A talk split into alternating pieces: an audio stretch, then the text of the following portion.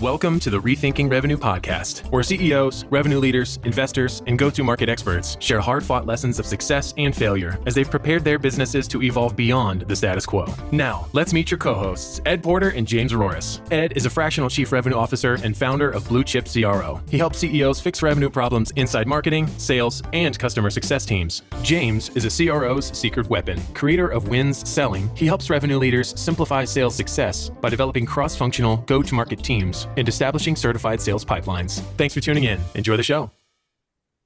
All right. We are here with another episode of Rethinking Revenue. Um, we're joined by a, a, good friend of James and I, as, as well as a colleague. Um, Brian Gregory is the founder and CEO at FMX, and FMX provides facility management software to companies that operate facilities that that need help running them more efficiently. So Brian, thank you. Welcome to the Rethinking Revenue podcast. Why don't you start us off with who you are, customers you serve, and how you guys make money? Awesome. Well, first of all, thanks, Ed and James. Yeah, pleasure, pleasure to be here. Yeah, pleasure. Uh, won't spend too much on myself. Um, I'll spend at least 30 seconds there, though. So I am a uh, self-confessed nerd, if you, if you have to ask. My background is mechanical engineering. Uh, currently CEO and co-founder of FMX, as Ed has mentioned. Uh, I have a beautiful wife that I met in high school and decided I didn't need to change that. And it's been fantastic. And she oh, felt the same cool. way, which is also good. Uh, twin boys. Uh, so yeah. And going forward, um, yeah. So for FMX, what do we do? Uh, FMX serves high level. We serve all operations and facilities leaders around the country and around the world. Like most of our business is in the US, but some is international. So I can lay claim to the around the world piece. But we have around 2,000 organizations that use FMX to manage their day to day operations. Our focus, however, is on K 12. And we have a, about a thousand K 12 school districts, and that's growing every single day. Uh, and that that's our focus. We uh, help them provide a safe, effective learning environment um, sometimes facilities goes unnoticed. It's not anybody's fault, but facilities is the type of thing that you notice when it's not working. You don't say, "Hey, like I walk in this room and this room's comfortable, this room's safe, looks great. Like I'm gonna call somebody." No, it's like I walk in this right. room, it stinks, it's hot, it looks weird. I'm gonna call somebody. That that that's the way that happens. So like we we kind of serve the unsung heroes, um, but I love it. That's that's what we do. Um, well, and... you know, Brian. Hey, Brian, I've got a quick uh, just to give it, uh, our audience a, a, broader picture. Uh, you know, it's a we've all had experience in facilities. We've all had experience that you're describing, right? It's hot, it's cold, it's not clean, or whatever. Things aren't working. And I've never really thought about the people who are responsible for making all that stuff work. I'm really curious. How did you come up with the idea? What was the impetus for this? And and when? How long ago did this? uh Did you start the business? Yeah, thanks, James. Yeah, it's been uh it's been like 12 years. And okay. believe me, it wasn't like, hey, I want to make a ton of money. And the answer is like build facilities management software. Like, no. Right. Or it wasn't like, hey, one day I woke up and this is what I want to do for a living. Right. Um, we got into this uh, through a different path. So I worked for a great company. Uh, the name was Dynamix Engineering. They've since sold now they're Veregy. Um, but there we did energy projects and uh, by energy projects, I mean like we we worked with organizations that um, had budget constraints, mostly K twelve, and we found ways to solve that and pay for it through energy savings. And one of the first projects I did was a school here in Ohio called Groveport Madison. Pretty big project. I think it was like $10 million, maybe a little bit more. I was 24, 25, something like that. I had some ownership. It's exciting. It's great. The one of the caveats though is that the state of Ohio made you guarantee the savings. And so hmm. you had to save the money to pay for it. But like it wasn't just the first year, like, hey, we saved a million, it's $10 million job, 10 year guarantee, you're done. No, you got to save it like every year. And we learned pretty quickly that there's a lot that goes into running a facility. Like obviously the energy management and all the technical stuff is super important and we could not have achieved the results without that but we were starting to slip and we dove deeper and we realized there's a cultural component to savings. And so that, you know, when you think about the FMX Foundation story, some of that is that some of that came from that, right? Like we looked into it, we we saw that hey, we put in this new equipment, the old equipment failed kind of early. Now the new equipment is also kind of failing early. That's kind of weird. but it's due it was due to the primitive maintenance, right? Um, also like early on in our journey for FMX, uh, nothing is better than like from an energy standpoint and maintenance than being off. Right? Something's off. It's not using anything. Um, so we put in these schedules and tried to set the district up, but we didn't really prepare them for success. And I don't know all the details, but I, I just know like the buildings started using more energy, right? Like they were open later. A lot of gyms are open until 10 o'clock at night. I think one of the stories was there's a volleyball game. Everybody showed up. This time it was really hot and somebody complained. Hmm. Nobody complains when it's comfortable and it shouldn't be. People complain when it's comfortable or not comfortable and it should be. And so what happened is like everything turned on all the time. But what I would say is like we should be complaining about buildings that are comfortable when they shouldn't be. Like if there's nobody there, that just means you're wasting energy. So anyway, not not going down that path. That's when I like developed a passion for facilities leaders getting in this field definitely never planned on going here, but that's where we ended up, and it was good. And uh, also proudly will announce like that particular project has finished. They've saved way more uh, than they ever imagined, and it's not all due to us or me or anything like that. just good decisions by leadership to you know to make a change, and we'll get into that later. Nice. But it's hard to make a change. Yeah. Yeah, interesting. You know, I, I kind of think you talk about, you know, if it's if the room is not comfortable when it should be, and I struggle with that everywhere. I go to hotels, and sometimes I'm packing a fan with me because right. the, the HVAC units just aren't, or the, uh, AC units just aren't cool in the room. Like if I go to Vegas in the summer, it just it's it doesn't get below like 73 or 74 in the rooms, and it's not great. Now you, you think about it in bigger scale. So I think that's an area I work came from the hotel uh, selling the ho- selling the hotels, and you know those are big facilities that are hosting events all the time, that are obviously hosting guests. And when you think about amenities and comfort, and you know, I look at things like how clean does this room really get? How often is that? I'm sure it's on a schedule in some system somewhere, but when was the last time that the top of this picture frame got wiped down and all of those things. It's very intricate details when you think about it and there has to be some kind of system that organizes it all. And oh it's all perfect. Like there's no grossness anywhere in a hotel. It's all great yeah, yeah sterile. it's like an operating room. Yeah cer- it, certainly yeah. yeah certainly the remote controls and the telephones too. Those aren't dirty. No Ed, you're just being weird. That's fine. Yeah just so, but, but i think that's the interesting thing about what you guys do is you know we're not talking hotels we're talking education facilities but it's kind of that whole process of you know keeping the room comfortable number one but then also keeping everything like literally the lights on right? Light bulbs and go out and those need replaced especially those big those big uh i don't know the big tubes that of lights that need it. But there's a lot of things that require it to keep it going. So um so yeah definitely complex uh complex software that is that requires a good amount of administration. I'm sure it's the adage of garbage in garbage out. So making sure that a lot of the information in there is is uh, is solid so that you can get some good output. So congratulations to the entire team, not just you, but everybody at Groveport Madison for that project. That's a when you go into a lengthy project like that, you never really know the what inputs are going to change along the way. But that's that's awesome that it it had that kind of output. So congrats to everybody.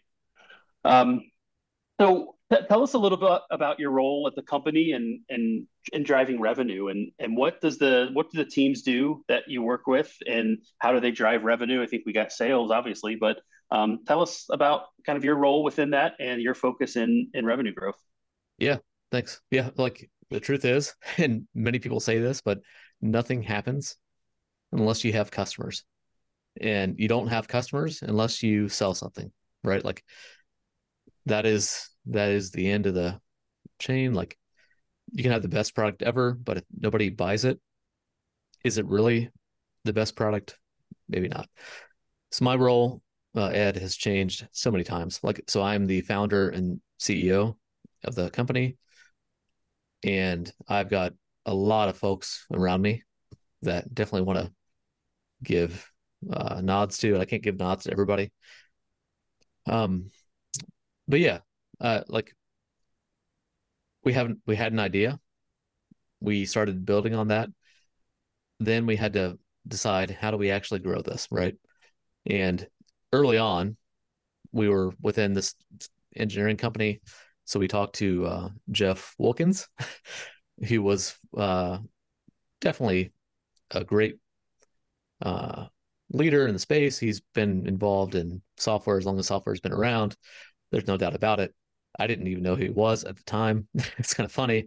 I was working like a dog uh, in the last business, and I had met with a few people that all they wanted to do was give us money, and I frankly was not interested. So like Jeff came around, I thought he was the same kind of person. He wasn't. Turns out he wasn't. He like asked a lot of thoughtful questions. Asked like, "What challenges you guys solving? What are you doing?" Yeah. So we said like we're trying to improve facilities operations. We think there's room to get better. Uh, we have never lost customer. So that's kind of weird. So well, like we kind of care about the customers. Anyway, like it was it was different, right? So he was like one of the early ones. Um, going beyond that though, when I think about like growth over the years, it's pretty hard to not mention steps along the way. So yeah, so we brought Jeff in. It was great. Uh, you know, the thing is, we were not ready for that level of accountability. and hmm. the things that make a engineering company great and an energy company great are not the same things that make a software company great. So we had to adapt. And you know, we started growing early on from a revenue growth standpoint. And I know you guys are experts on that. We we dialed into paid leads.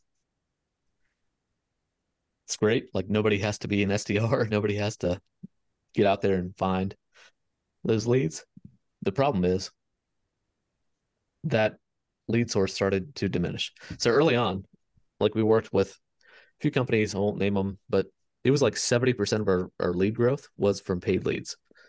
Hmm. And, uh, you know, we appreciated it. Like I said, my background was engineering. My background was not like cold calling people and asking them if they wanted FMX. right. So, you know, we just went out there and we, we got that. Um, but as we grew, we realized this is not a long term strategy. And my role at that time was not CEO, it was like founder or whatever. Um, I knew though that we had to do something different. And it was awkward because I, I didn't know the answer. Like I was not the the best salesperson, but I, I knew we had to do something different. So we started hiring more uh, owners that would uh, more like sales leaders that would own their own pipeline. Eventually, we stumbled on somebody named Josh Witt, and Josh, you know, it, it, hopefully he'll hear this someday. you know, Josh wasn't like some crazy like sales expert that had this huge background that was like, oh, we have to hire this guy. No, he was just somebody that was willing to work hard.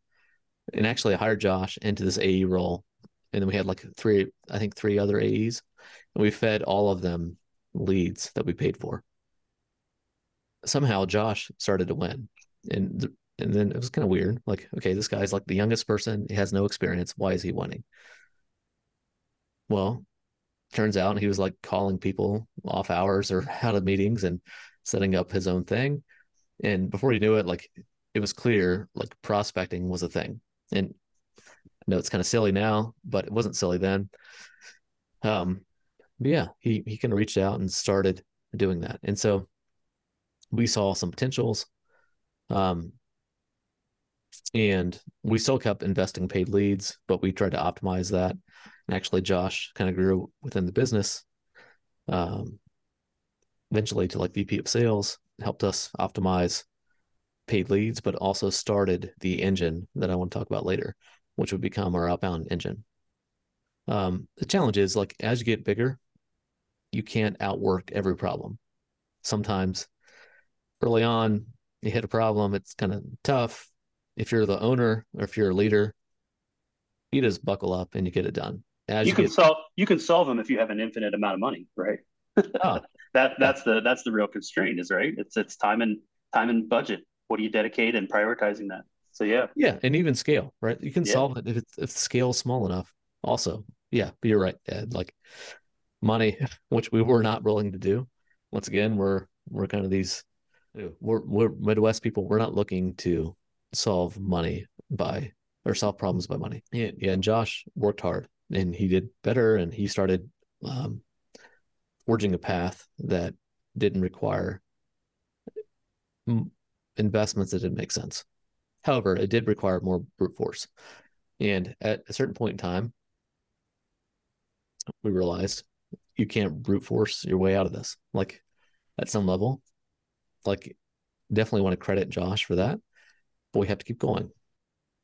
Right. So, um, about this time, I think we're, I don't know, maybe 2 million in ARR, maybe 30, 40 people. We had to move on and we had the conversation and, you know, we took a, the next step. And at this point in time, we were still probably 50% paid leads, 50% not. And we knew if we wanted to control our destiny, we had to get to paid lead or uh, off of paid leads, right? Like we had to control that. Um, so we we invested more in SDRs to control our like our destiny there, like. Um, and we pulled back on investment in paid leads, and the engine started moving. And at this time, like uh, Mike Minucci moved in as a new VP of sales. Um, and kind of the mission there was let's control destiny. Like it might cost more, it might have a longer payback, but we're going to control it. So we started that. And then uh, moving forward, like Mike brought in uh, an SDR leader. His name is uh, Matthew Mulvane. Um, Matthew is a former like Marine, great dude, been around a lot of different circles. Did a good job. He he was the first person that kind of established where we are. He held the SDRs accountable. We started getting performance. Still wasn't perfect, but we saw like, hey, maybe there's some way to make this outbound engine work. And so we kept growing. Now the thing is, a business is more than its sales engine. And I think that's one of the things you everybody has to realize. And you know, once you sell something, it has to be implemented. Once it's implemented, we have to support them. We have to think about product. We also have to think about culture. You have to think about the whole direction of the business and and velocity of the business. And for me, I think I kind of pushed a few people out that I kind of regret that, but we've always had a um, a managed growth philosophy here which at that point in time was kind of slower than others. Like we we we still grew like 50, 60%. Probably now in 2023. That sounds fast. That was slow. it was mm-hmm. slow then. But we just were not willing to take on too much money. So anyway, kind of kept moving. Uh, Matthew found his own path after that. Moved on from that, and we had Mike Minucci and, and Phil Moore, who actually like that's the the revenue team. Uh, there's a few others that I want to recognize, but revenue team now. And I, I'm happy to say, like, the outbound SDR sales driven approach is the dominant source of revenue for us. I could not say that before. Yeah. Nice. That's good. Thank you. That that was a great uh, kind of journey of not knowing uh, finding somebody who figured it out and letting them kind of, you know, not run with it, but giving them some empowerment and direction to where Josh was able to do that. And here you go. So that's a, I think that's a great testament to, to you and the culture as well, the culture of the company that will allow people like that to do it and work from the bottom up and get promoted up, both of them, both Josh and Mike. So that's great. Thanks, Brian. Yeah, Brian, I'm thinking um, one thing I think about, and a lot of the folks are listening to us today are starting businesses or going through transformations in their businesses. And this idea of rethinking revenue, thinking differently about revenue, solving that revenue problem, um, oftentimes comes down to people, and it comes down to systems.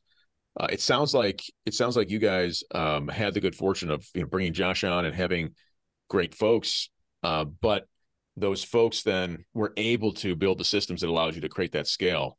Did you did you recognize that difference in thinking between people and systems? And I wonder if you did anything especially to foster that different thinking. Yeah, thanks, James. Yeah, uh, I think giving space to have that to have that happen. Um, and I've failed. Uh, like I've definitely failed. Um, when you're in the grind, and I'm sure both of you guys have been operators before, you're just in it, right? So like balancing the need from your customers and CS, but also your need from sales, that's tough.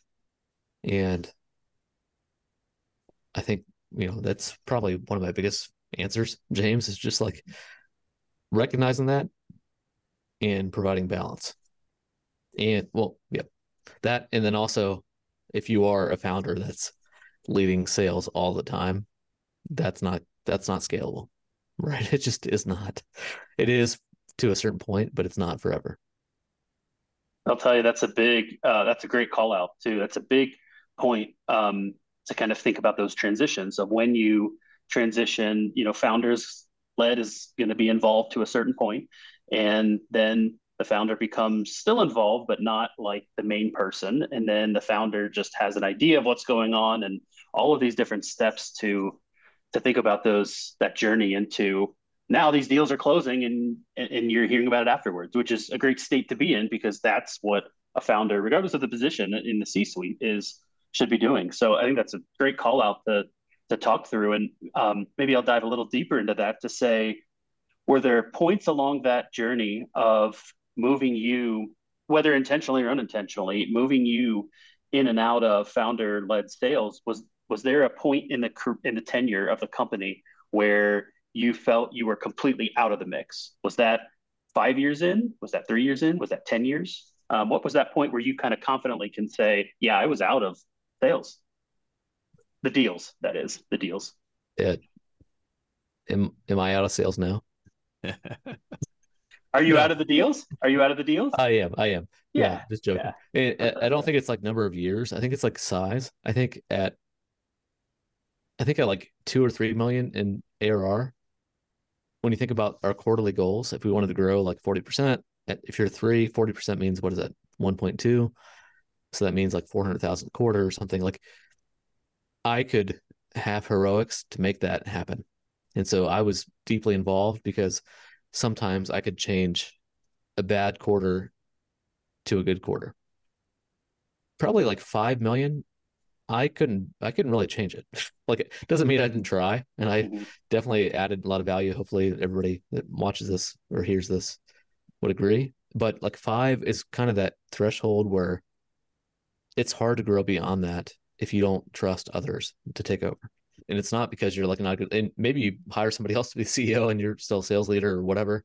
Mm-hmm. But there's a limit to to what you can do. And like at five, uh, to change the quarter, you know, one deal at that t- at that point in time, uh, one deal wouldn't do it, right? Like just wouldn't do it. And like at when I zoom forward to where we're at right now, it definitely doesn't do it. Like the leader has to make sure the momentum is going in the right direction and doesn't mean that still don't go out there and I I still celebrate relationships. I love doing that. I love meeting folks. But what I do really doesn't move the needle in a huge way. Um and that's pretty hard when you're kind of the leader of revenue. Like I think every founder is I mean is leader of revenue, right? In the early days. So how do you how do you accept that, right? You have to put in process, accountability, people you trust, you know, to push that down. All right, nice. So let's uh so thank you for that. That I think there's you know, there's probably no concrete playbook or concrete formula to determine that. I think, you know, there's I've heard stories of founders kind of removing themselves from the deals and sales too early. Um, and trying to you know overhire and hire somebody that'll just kind of take it over and without them and there's a big disconnect sure. and the handoff doesn't get done well so i've heard a lot about the horror stories and uh, but i think this is this is a great understanding and hearing from you to talk about an individual journey and not to say that everybody's going to be there but i think that's good to look at revenue and start to understand what you can impact versus what you may not be able to at two to three million when you're breaking that down monthly or quarterly you've got some some control. Five million, that heck of a lot harder. So yeah, um, and sixteen million is harder. Yeah, yeah, and beyond there. But it, I guess that's a good point, Ed. Like I think losing sight of the importance of revenue growth, that's a mistake. That's a mistake. Yeah. And I think losing sight of your impact on that. All I'm saying is that heroics only work so long. Right. Um, and it depends on your ACV. Like might be some listeners like their deal size is a million dollars. Like, well shit, like they can right. they can impact that for, you know, to 160 million or whatever. That's fine. But right. you're gonna hit a limit where and hopefully you hit that limit and you have others that are doing it for you. And it's the message is not to lose sight of that. It's just to embrace it and make sure that the process results in what you expect that process to result in. Mm-hmm. And that's different than you jumping in and like, okay, this thing failed and I'm just going to fix it. And I think a lot of entrepreneurs, that's the way you get there. Like you just, you work hard, you grind, you get there. But there's, there, every business has like a different ARR limit or teammate limit or whatever to grind. But I promise you, there's a limit to everybody's grind. And at some point, you have to rely on your team. Very true. That's hard. That's also that's very hard for, especially being a founder. In there is how do you turn it over? How do you trust them to figure it out where it's different than how you do it? And that's that's a hard thing. James James is one of the people that I look up to when when when I hear about things like this is change. Right? Change is hard. Uh, change is not just like okay, tomorrow we're going to do things differently. Oh, tomorrow I'm going to go on a diet. Right? Like that just change is, is hard. So when you think about that, um, th- that's definitely a probably you've got a lot of hindsight there in uh, change when you change, what needs to happen in order to change. How do you how do you do all that? So I'm sure you could talk for a, a lot on that. So yeah, that's a that's a good one. Is there, you know, in this journey, and if you want to talk about this, you know, transitioning to outbound, you can. If there's another one there, but can you point to a particular time or a situation in the growth of the company where you were required to innovate um, within the revenue organization specifically? Uh, yeah, I mean, I think recently, like we pushed on K twelve growth. We wanted close to seventy percent of our growth to come from that, and um, we uh, asked the team to do that, and they innovated in sense. I'm not going to say this is like a new idea because it definitely isn't, but it was new for FMX. But going to a territory model, and the real benefit there is there's a face, there's a name for every territory. Everybody has different like even though it's K like there definitely are common K-12 needs, and that's probably like 80% of the needs. But the 20% that isn't that common need is based on where you are. Like some states require reporting. In other areas, there's you know, maybe a as terrible it sounds, like there's a school shooting or something. So you're thinking about that. Um, and then even internally, there's competition in certain areas that we have to think about. So certainly like going to a territory model was something that I didn't think we had to do, but it really made a huge difference for us. What kind of uh, so when you think about territory model, a lot of folks think about geographic territories. They think about um, industries. You were the idea for you guys was focusing on this industry as a opportunity for growth. Uh, the best way to do that was to think in terms of geographies.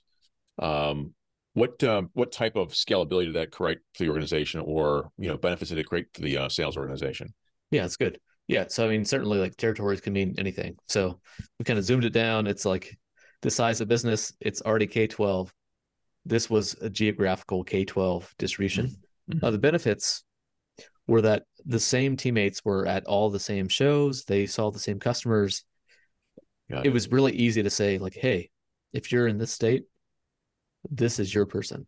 And we meant it, right? Like that is your person. They understand, they know all the other customers around there. And doesn't mean we can't get better there, but like that really helped. Right. And it might not help for others that are looking to grow their business, but for us, you know, schools care about those that are around them and right. being territory oriented like really helped us.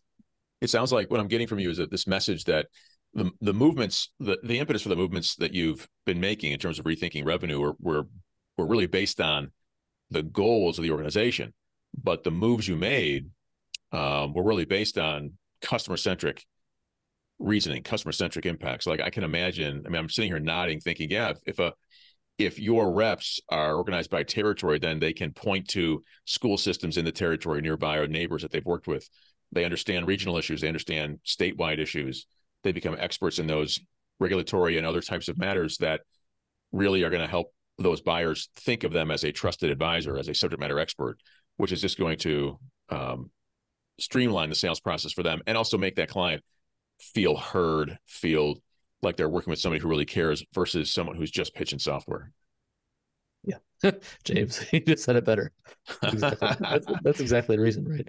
But one of the things I wanted to mention is like that was a kind of a risk, right? Mm-hmm. Like, is that going to matter? Because before this, we had a really, um, what's the word? Like fair model where we round robin leads. So it doesn't matter. Like, okay, this person, James from, you know, Columbus Schools wants to talk to you. Now it's Jimmy from XYZ manufacturing company. Now it's Ed from Columbus Zoo, whatever. Like we kind of. Why do I got to be at the zoo? You got to be around the zoo. I feel like you like the zoo, Ed. Okay. Right, right.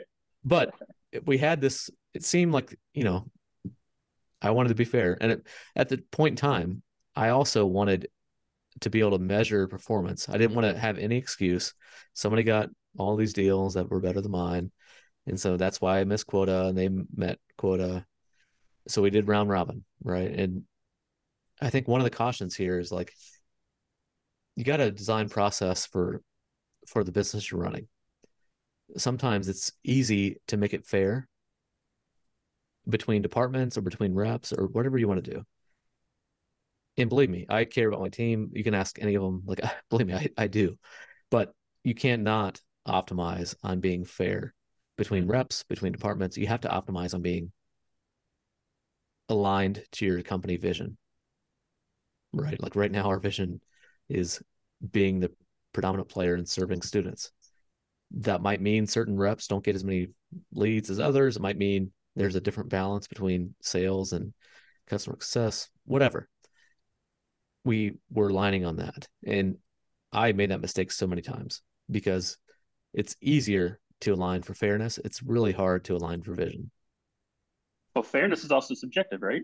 That's the that's the other part. I think the that's great that you have a better measuring stick of aligning to values, which is that's what the company was founded on and built on. So kudos to you for that realization. Because fair is tough. So in that territory model, how like to walk us through a little bit about how you got to the point where territory alignment made sense. And you kind of talked a little bit about the inequity of lead distribution as a problem that occurred. What were some of the other problems that occurred along the way that led you to territory alignment needing to be the solution? Yeah, yeah, good question. Um, yeah, we just got into so many discussions, Ed, where like folks were asking, "Who have you worked with around us?" And sometimes so a lot of customers be, and potential customers. Yeah, and sometimes it'd yeah. be yeah, customers, potential customers. Sometimes it'd be like their teammate, but their teammate that's also in the round robin next to them. Like it's okay. Like, well, we've worked with this person, this person, but there's like three people at FMX that have worked with these people. And that answer wasn't really that great. Like, okay, you worked with Jimmy, Bobby, and Tim in your area. That's different than saying, like, hey, I own your area and I work with all of you. you know what I mean? That was part of it. So yeah, as far as challenges for why we did it, that was one of the big challenges. Um, reasons why we didn't do it before is could we make it fair? Like once once again, like what I said before, like it's not fair. Like some somebody's going to have the Ohio territory, for example, right? That's where we're based. We've got a lot of customers here. Hopefully, we get more. That's probably easier than territories where we don't have that. But at some point, we just have to make the decision that we're growing here. Like, we'll definitely be fair. If somebody's not meeting their target, we'll listen. But this is the best decision for the business. And I think you know, as a leader, you just have to definitely care about your team, but don't don't care too much. so there's a balance. I, yeah, I don't mean that. I don't mean that harshly, but you know, just don't care too much. Like if you're a leader, freaking be the leader, do the right thing, and you can definitely come back and make it easier for the teammates that are impacted. But we waited a long time on going to territory model, and I think it's the right thing for us. Probably not the right thing for everybody. It just was for us, given the market. Um, and for all of our competitors that might listen to this, hopefully they don't get any unfair advantage, but maybe they do. Whatever, just care about your customer, right? Learn more about them is what it is. And territory model helped us do that. Yeah, yeah that's great. So, you know, one of the things I'm curious about um, is this idea of your go-to-market strategy, and um, you know, thinking about how the sales team contributes to the insights you gain that lets you know where the next shift or next opportunity is going to come. Um, what what techniques do you use to keep your to keep focus in the market so that you can better guide the sales team and guide that uh, and point that revenue organization to new opportunities, new markets as they go or as they come? And as the organization requires them to sustain its growth? Yeah, like definitely good question, James. Like I, I don't know that we're doing the best job there. I think giving the team a voice so they can say, here's what we're seeing. Yeah, yeah. Here's how we're concerned.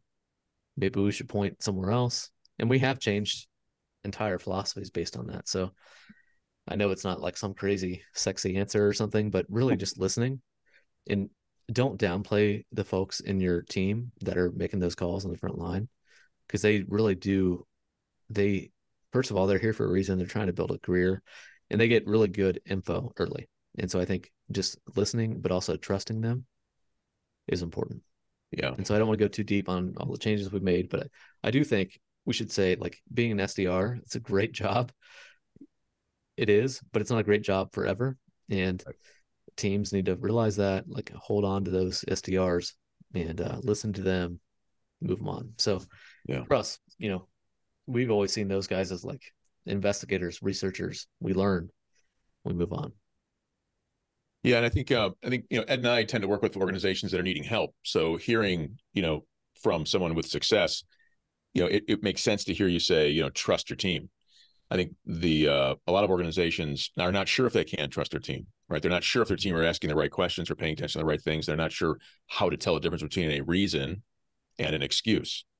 Um, and so I think you know, you know that must that must speak to the leadership within your organization and how um, the kind of respect that they that they have earned from the team and the way that they lead that team to make sure that that the feedback they're getting is feedback they can trust.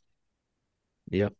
Yeah. Like when's the last time your leaders made a demo, like like had a demo or made a cold call?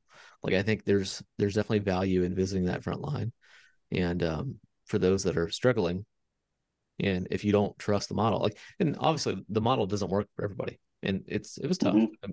I had all these notes I didn't share with you guys. Freaking took us like I don't know five years figure it out. It's not, and I'm not saying we even have it figured it out now. Like we're still working, but um, it's hard. It's hard being like I'm sure both of you guys maybe you still are doing it, but picking up the phone and saying like, "Hey, I'm Brian. Do you guys have any facility management needs? like, we've got a software that can help you." Yeah. Click, click, click. Okay, somebody answers.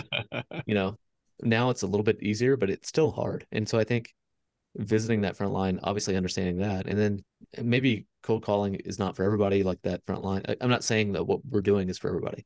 Right. But I think you have to find the right market where you've got some solution that definitely resonates. And if you can just hit that pain um, it really helps. But yeah, it's hard, man. And I think there are other ways to grow. I mean, definitely, I never wanted to grow by making more calls because it sucks. Yeah. right, right. Often that's the answer. I mean, but I mean, you got to do what you got to do, right? It's buckle down, and you can, you know, you said this a couple times on this, and, and, I love it too. Is that what worked for you doesn't always work for everybody and, and vice versa. That's i firmly believe you know james and i being in we work with different clients at different points in time with different problems that are ultimately looking at the same goal but we we don't have there's not one playbook. There are elements that we use that are you know we deploy systems but um, ultimately there's no one playbook. It's not like one thing works for everybody. I've been in several clients where outbound isn't the way and we've done no. we've generated through inbound and then i've been in other ways where outbound was the way and it worked and it, we found the recipe and we built it into the customer acquisition cost model and and it, and it worked and then you can work on augmenting. So I, I think that's a really profound thing that you said a couple times which is you know it doesn't work for, territory is a great a great example. Territory may not work for everybody. Um, territory works for some and maybe not. It would be different if you were serving maybe different industries. Maybe if it were spread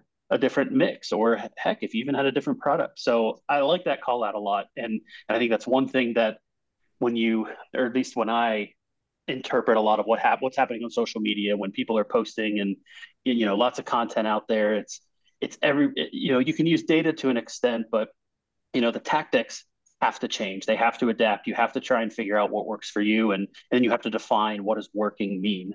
And I think a lot of those things get um, get overlooked a lot. So I, I, appreciate you going into some of this and, and, pointing out several times that you know it's not for everybody, or maybe it's not the best, and but but this is what happened, and this is what it does, and you don't have it figured out at 16 million a year. You still don't have it figured out, and that's I think okay. I don't know that companies ever really figure it out because once they do, then it's something changes, whether it's environment, whether it's external threat, whether it's you know a market, who knows, or or or anything like that. So yeah. so yeah, that's good. Thank you for that.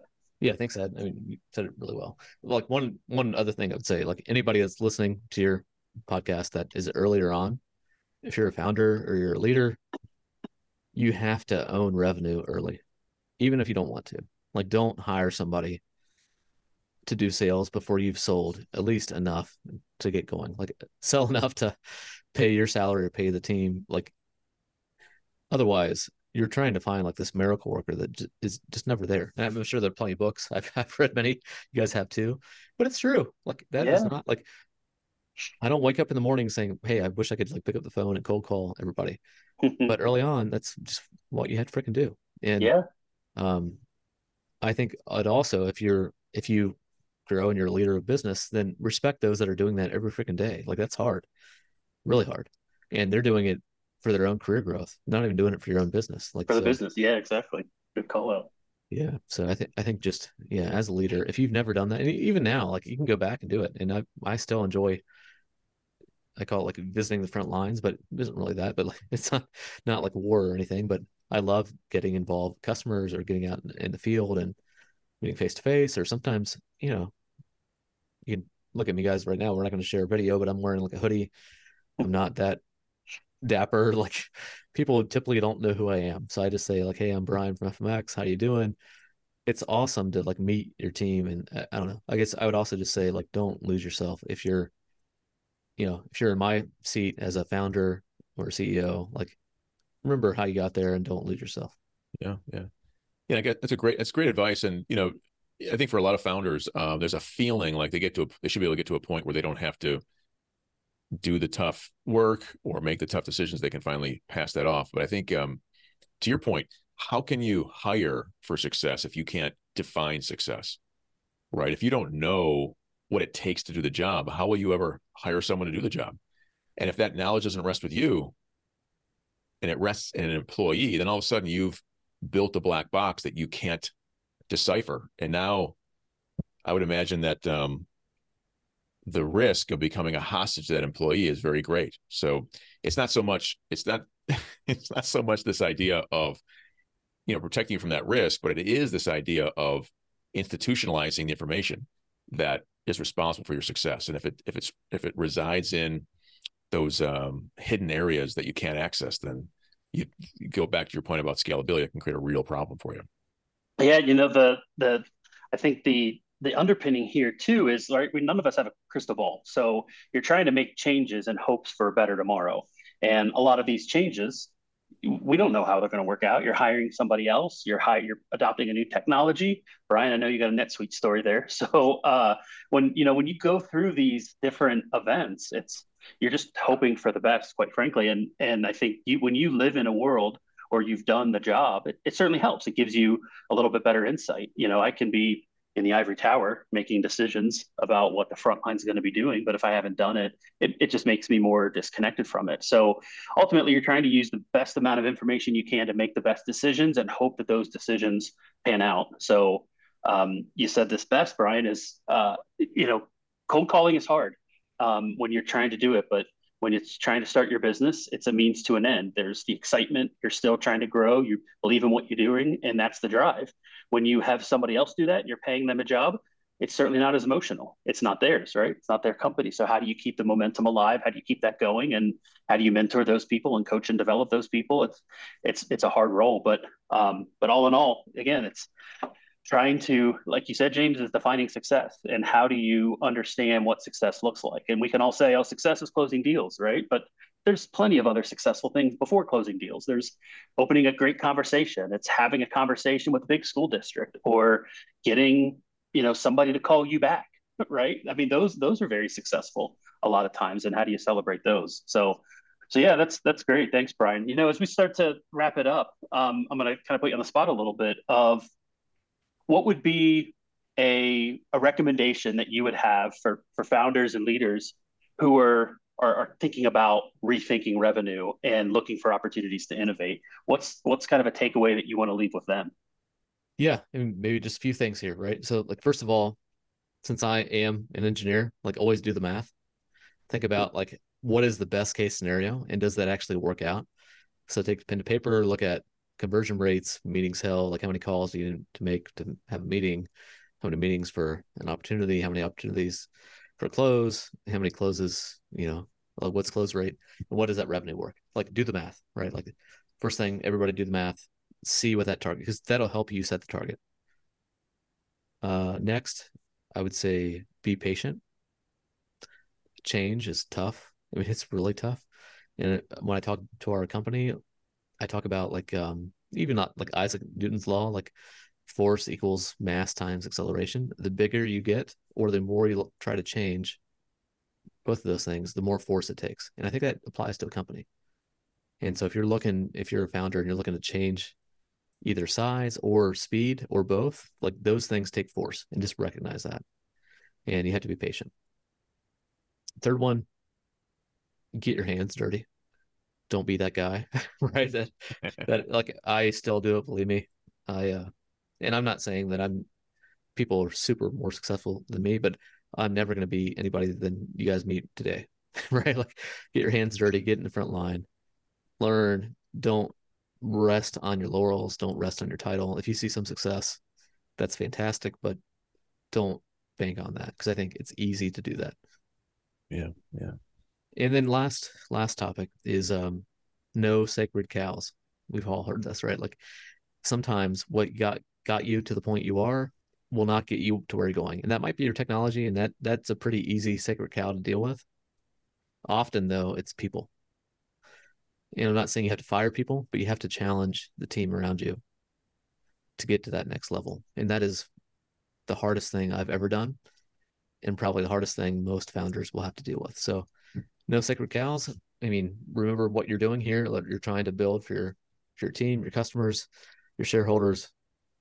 Let's keep on pushing. All right, awesome. Well, thanks, Brian. James, any any last thoughts before we close it up? What what's your take on this? I, I love hearing a lot of the things that go through your head, um, and we we align on a lot of different things, which is great. But um, what what's kind of your two cents on well, on this conversation? Yeah, I appreciate it. I mean, I think um, you know, I think a listener could uh, could think to themselves, hey, you know, you know, Brian, you said yourself, you got lucky by bringing uh, Josh on, but and then Josh, you know, helped you guys turn the corner. But I I feel like with when it comes to people, we make our own luck, and I think everything you talked about, beginning with, um, taking responsibility for doing the hard work knowing how to sell knowing how to sell your stuff allowed you. It made you smart enough to figure out what the definition of success would be and how to find that how to how to find that potential for success in the people that you're interviewing. So a listener could think hey you got lucky you hired the right guy. Josh is a you know one in a million and you you found him. But i think what the three of us would say is you put in your time you put in your dues you figured out what it would take to sell you knew who you were hiring when you brought him on. Now, did you know how what kind of challenges he'd run into? No, but you know when Jim Collins talks about and Good to Great talks about this idea of hiring great people, and then and then allowing them to blossom, allowing them to to do their thing. This is what I think we're talking about. You've got to know what the definition of success is. You got to be able to to evaluate people to see if they bring what's required, and then put them to work. It's not about closing your eyes and throwing a dart at uh, a list and hiring the person that you happen to hit. It's about being thoughtful. Um, and part of that, a big, big part of that is preparing yourself to succeed. Do the work, figure it out, recognize what it takes, and be very disciplined uh, in terms of who you bring on board. And uh, when you do that and you do it right over and over again, you position yourself to do what we're talking about here, which is idea, this idea of rethinking revenue. You can make those shifts from a position of strength instead of making those shifts from a position of weakness and then repeating all those mistakes over and over again. Yeah, very well said. Thank, thank you for that. Um, well, that uh, about does it for our time. This is this has been a great episode. Uh, very insightful. Uh, you know, James and I have known Brian for a little bit, and there were things you said, Brian, that that I didn't know about. So this was great. Thank you. Um, quick in closing, how can people learn more about you and and FMX? And uh, feel free to out your podcast too. I know you just got that up and running. Yeah. So gofmx.com, gofmx.com. FMX turns out it's hard to find like a three letter URL. So that's that. They're going. They're um, all going. Yeah. And then uh, check us out on LinkedIn, Brian.Gregory. Brian spelled the right way with an I at gofmx.com. Um, we got Beyond Buildings podcast. We're, we're interviewing a lot of folks that are just really inspirational, not even customers, like folks that have taken incredible paths to become where they're at. Um, yeah, that's all. That's all, man. All right, awesome. Well, you just heard from Brian Gregory, CEO, founder, and CEO of FMX. Uh, thank you again for your time, and thank you for sharing some insights into how you've rethought and rethinking revenue. It's been a pleasure speaking with you. And to the audience, thank you for tuning in, and we will be back again soon.